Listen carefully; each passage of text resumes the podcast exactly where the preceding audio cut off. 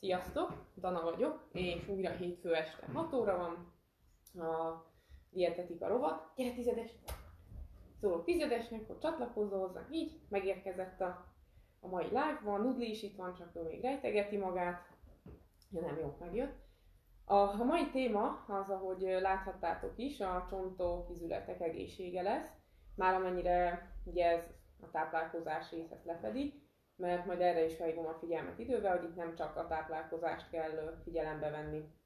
Amit én ma gondoltam fő vezérfonalnak, és ha közben leesik a kutya, ha, ha jönnek kérdések, akkor persze ettől eltérhetünk, az a kálciumbevitel, ennek a javasolt mennyisége, hogy milyen formába célszerű bevinni, természetes mesterséges forma, és a többi, illetve a különböző kondroitin, glükozamin, tehát ezekről az üzletvédőkről is szeretnék pár szót mondani. Na, elég legyen, bocsánat. És akkor bele is vágnék. Ugye a csontrendszer ez nem egy olyan nagy meglepetés, ugye a sportolók számára azért központi szerepet tölt be. Nagy általánosságban azt kell tudni, hogy 30-35 éves korunkig nő a, vagy alakul ki a csúcscsont tömegünk, ezért ugye nagyon fontos többek között a kálcium bevitele is. A kálcium a szervezetünkben 99%-ban szervetlen alkotóeleme a csontjainknak, de mindemellett az idegrendszer megfelelő működésében is szerepe van. Gyere, gyere, tizedes, tizedes kicsit feldobja itt a sok nekünk. Az idegrendszer működésében is szerepe van a idegizom szinapszisok kialakulásában, vagy működésében, a sejthártya, sejtek felépítésében. Tehát egy nagyon sokrétű feladatkört lát el és nagyon sok mindentől függ ennek a, a hasznosulása, illetve a beépülése. Nagyon sok esetben nem is a kálcium bevitele van a probléma, hanem hogy a többi tényező nem megfelelő ennek a, a hasznosulásához. Ö, első körben akkor én azt mondanám el, hogy mennyi is a javasolt mennyiség, hogy majd ha lesznek számok, akkor ezeket lehessen értelmezni. Amit ö, találunk, magyar ajánlásokat, ez egy egészséges felnőtt embernek körülbelül egy ilyen 800 mg, elég eltérő ajánlásokat találni, és ha megnézzük a Magyar Oszteoporózis Társaságnak az ajánlását, ott akár, ott akár 1000 mg is javasolt naponta. Várandósoknak, illetve változókorban az 1200-1300 mg, illetve gyermekeknek is ez egy magasabb 1500 mg-os javasolt beviteli mennyiség. A hiányállapotnál azt általában jobban szokták ismerni, hiszen főleg fiatal korban csontosodási zavarok egyik tényezője lehet. Túladagolni ritkábban szokták, ez amennyire én találtam számadatot hozzá, 3000 mg per nap a, a túladagolás mértéke, és ugye ez hosszú távon a szervezetbe beemelve. Közben egy kicsit én is puskázom, hogy lássam, hogy mindent elmondjak, amit gondoltam. A, a magyar ajánlás az alapvetően úgy szól, hogy napi fél liter tej, illetve ennek megfelelő tejtermék fogyasztásával tudjuk fedezni, gyere, tudjuk fedezni a napi kálcium szükségletünket. Ez azért így nem teljesen igaz, ez valamivel kevesebb. Napi fél liter tej az 600 mg kálcium bevitelét jelenti. Tehát egy deci tejbe 120 mg kálcium található. Amit itt én első érdekes pontnak gondoltam, hogy kiemelek, hogy ne csak ez a hagyományos tejtermékes vonal jöjjön, hogyha esetleg valaki nem fogyaszt tejet, vagy tejterméket, akkor milyen alternatív forrásokhoz tud nyúlni. És én itt a növényi tejeknek néztem utána, ami azért érdekes, mert ezeket jellemzően kálciummal dúsítva készítik, tehát egy decie ugyanúgy 120 mg-ot tartalmaz, mint a tehéntejnek, tehát hogy ebben nincsen nagy különbség. Ami ugye majd kérdéses lesz, az a kalória, illetve zsiradék tartalma. És itt egy kicsit csalok, egy nagyon általános ajánlást néztem, ez a Magyar Dietetikusok Országos Szövetségének a, a folyóiratából hoztam ezt az adatot, hogy a leginkább, amivel vigyázni kell kalória tekintetében, ugye mondom, hogy nem mondjak hülyeséget, az a, a rizsita volt, de ugye ez is nagyon széles skálán mozog, mert 28 kötője 60 kalória per 1 deciliter, míg a, a másfél százalékos tejnél ez ilyen 44 kalória körüli érték. De kálciumban igazából fedezi nekünk azt a szükségletet, amit a tehén tej, ezt én mindenképp szerettem volna kiemelni, illetve hogy a tejen kívül minden evőknek, például nagyon jó kálcium forrás lehet a, a joghurt. Egy dobozos joghurt, az milyen 150 ml, 150 g szokott lenni, ebbe 180 mg kálcium található. Ugye előbb mondtam, hogy egy deci tejbe 120 van, tehát hogy ezért ez is azért elég jól fedezi, és itt a sok kicsi sokra megy, elve tud érvényesülni, hogyha a napi bevitelt vekszük. Illetve például ott van a túró, 100 g túróban van 100 mg kálcium, tehát hogy ezek mind viszonylag magas kálcium tartalommal bírnak. És minden mellett az zöldségeket és gyümölcsöket is meg kell említeni, több szempontból is, mert az egyik ilyen nagy tévhit, ami elterjedt, hogy a banánnak nagyon magas a kálcium tartalma, valamiért a hazai adatok között az szerepel, hogy 100 g-jába, ami mondjuk egy, egy elég kicsi, kisebb banán, abban 110 mg kálcium található, de hogyha valaki utána néz, mint egy amerikai ajánlásnak, akkor látja, hogy ez 5-10 mg, tehát hogy gyakorlatilag a, a tizede mondjuk a magyar értékeknek, tehát hogy ebbe a hibába azért nem szabad beleesni, hogy ennek hiszünk. Illetve nagyon kiemelt kálcium tartalmúnak tartják például a brokkolit a zöldségek közül, de itt fontos megemlíteni, hogy a főzés hatására ugye kioldódik, a főzővízbe kerül ez a kálcium, tehát hogy csökken a, a zöldségek ásványi anyag tartalma, ugye ezt tudjuk a vitaminokról, ásványi anyagokról, hogy hőközlés hatására azért ez változik, nagy mértékben csökken. Illetve az olajos magokat szokták még javasolni, ami viszont azért lehet csalóka, mert 100 g földi magyaró, nagyon jól hangzik, van benne 225 mg kálcium. Gyere, tizedes. Tizedes közben kivonta magát a munkából, nem így működik. Van benne 225 mg kálcium, de hát 100 g földi magyarót nem nagyon szoktunk egyszerre megenni. Jellemzően egy 15-20 g az a mennyiség, amit étrendtervezés során én, én szoktam, vagy például zakkásánál azt mondani, hogy pár szemolajos, meg pár szemolajos magot tetejére szórni. Így ugyan ennek is van tartalma, de ugye már közel sem lesz olyan, olyan kimagasló, mint az első hallásra tűnne.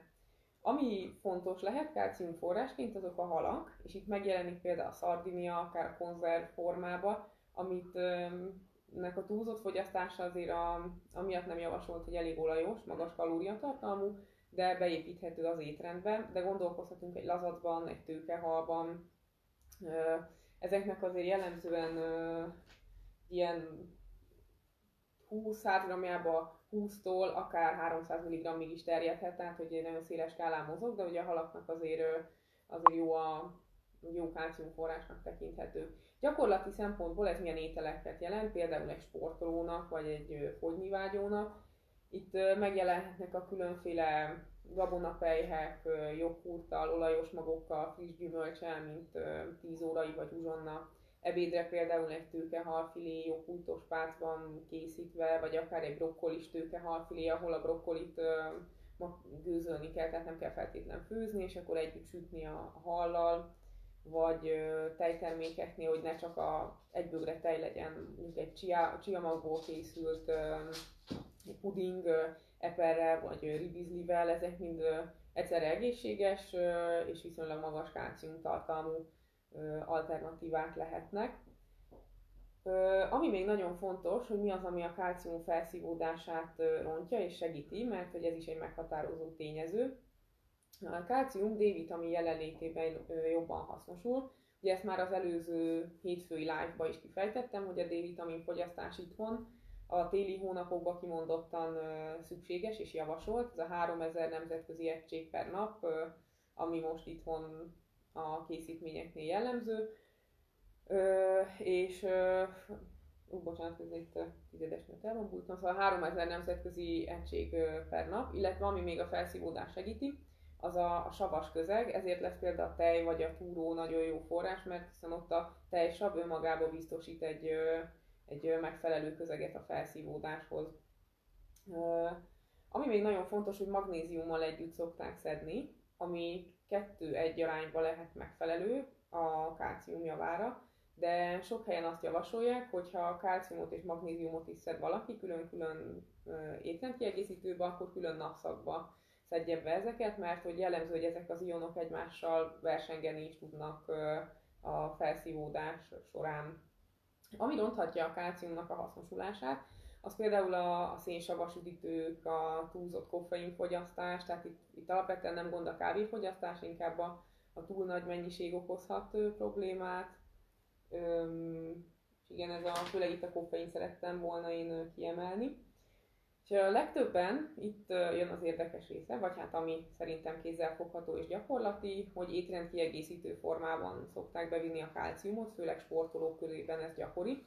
És itt meg lehet nézni a, a címkén, a termék leíráson, hogy milyen formában talál, található ebben a kálcium, hogy kálciumkarbonát vagy kálciumcitrát. A kálciumkarbonát az jellemző Magyarországon, de ez a rosszabb felszívódású. A kálciumcitrát pedig én megnéztem termékeket, és inkább azt mondom, hogy én fele-fele arányban találtam mindenfélét. A, a jobb, jobb felszívódásnak kálcium citrát. Ja, közben azt hittem, hogy kérdés, de nem csak, hogy lehet kérdezni, ez így igaz. Szóval, ha van kérdés, akkor tegyétek fel nyugodtan, hát ha tudok válaszolni.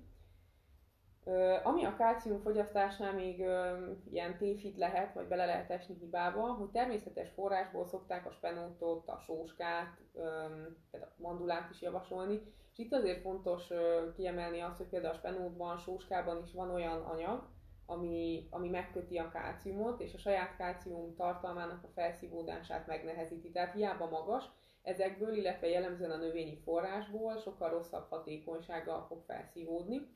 Illetve ami még dietetikailag érdekes, az a tofu.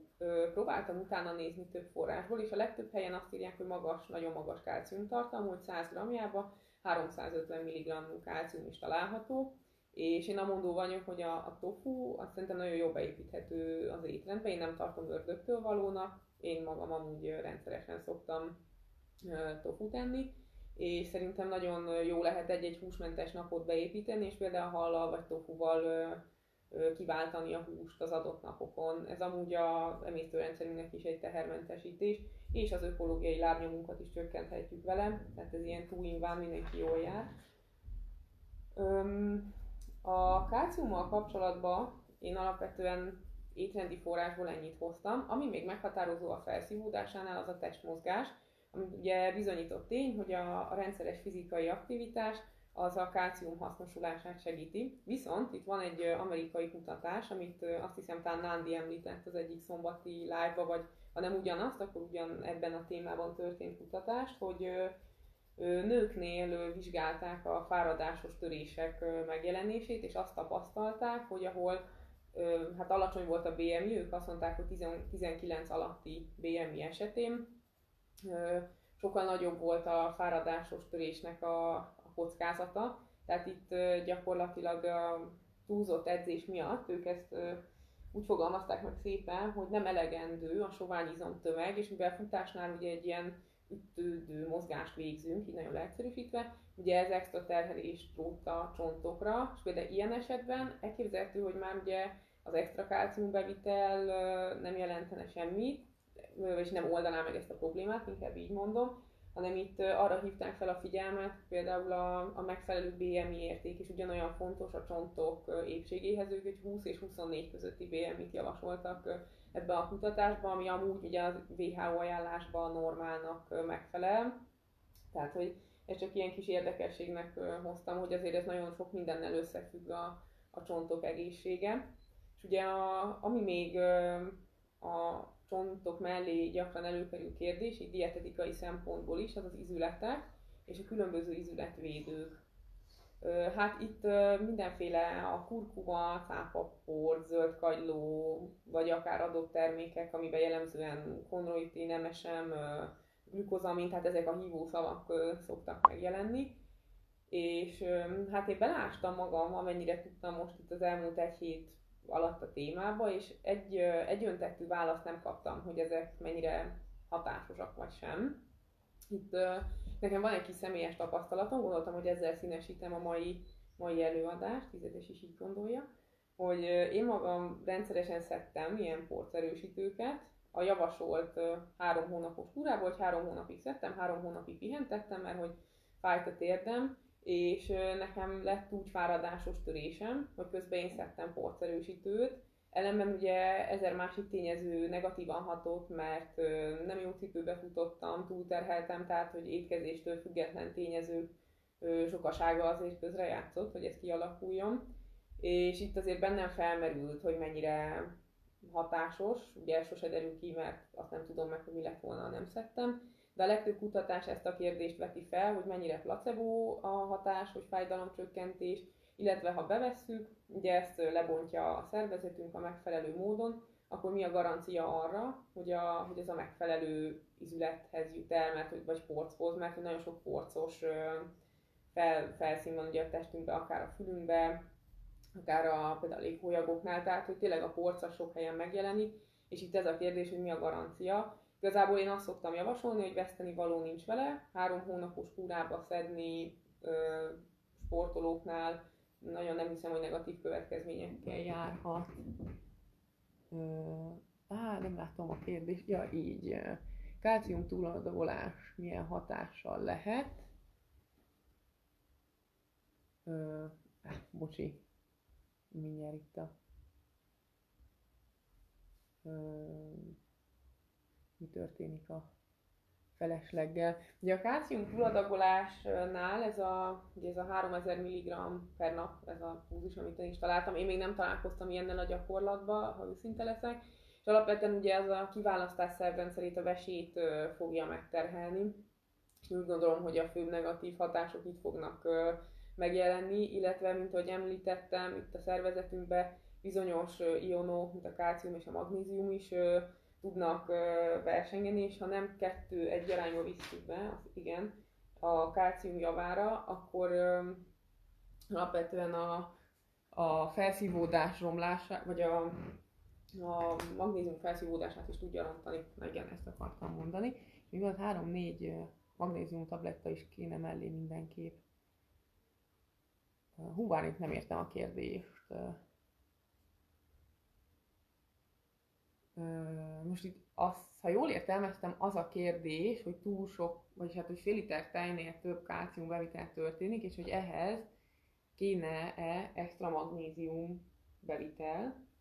De most itt ugye a kérdés az, hogy oké, okay, hogy napi fél liter tejnél több, ami a, a kálcium forrásnak a bevitel, hogy milyen forrás, mert ugye a növényi az például nem fog olyan nagy mértékben hasznosulni, illetve ha megnézzünk amerikai ajánlásokat, azok bőven magasabbra teszik, mint a magyar 800 mg-os, itt azért jellemzően vannak eltérések, de például a kész étrendkiegészítőkben a kálcium-magnézium arányra már szoktak figyelni, hogy ne boruljon fel, illetve D-vitaminnal is kiegészítik, tehát hogy ezt, ezt a részét alapvetően egy jól megválasztott készítménynél a gyártó már számunkra megoldja. Most ha nem válaszoltam meg a kérdést, majd elolvasom még egyszer, és akkor a live után válaszolok rá, bocsi, mert itt egy kicsit ö, ö, én is ö, elvesztem ebben a, a történetben, de maga a magnézium nem csak a kálcium hasznosulásához kell, hiszen ö, akár az izom működéshez, vagy az idegrendszeri funkciókhoz elengedhetetlen a kálciumtól függetlenül is, csak ö, olyan például, mint a nátriumnál is, tehát hogy tényleg bizonyos ionok párba, párba működnek, igen, ami nézem, hogy mi az, ami még nekem itt fel volt írva. Igen, a, kollagénről gondoltam én még pár szót, mert hogy elég gyakran előkerül, és hogy ezeknek a kollagén termékeknek a, a többsége, ez kétféle kollagén szokott tartalmazni, egyes, illetve kettes típusút, nagyon izgalmas megnevezéssel. Az egyes típusút azt bőrből, csontokból szokták, a kettes típusút pedig hidrolizálva. A felszívódását tekintve én nem találtam feltétlenül nagy különbséget az adatokban, viszont maga ez a kollagén is ugye egy állati eredetű fehérje, ami a inak szalagok felépítéséhez, illetve a porcos felületek megfelelő működéséhez szükséges és itt, ami szintén kérdésként merült fel a kutatásokban, hogyha ezt szájon át visszük be, akkor milyen mértékben tud hasznosulni, mert ugye az egy gyomor, gyomorsabb, és ugye akkor a felszívódás útján azért az így végigjárja a testünket.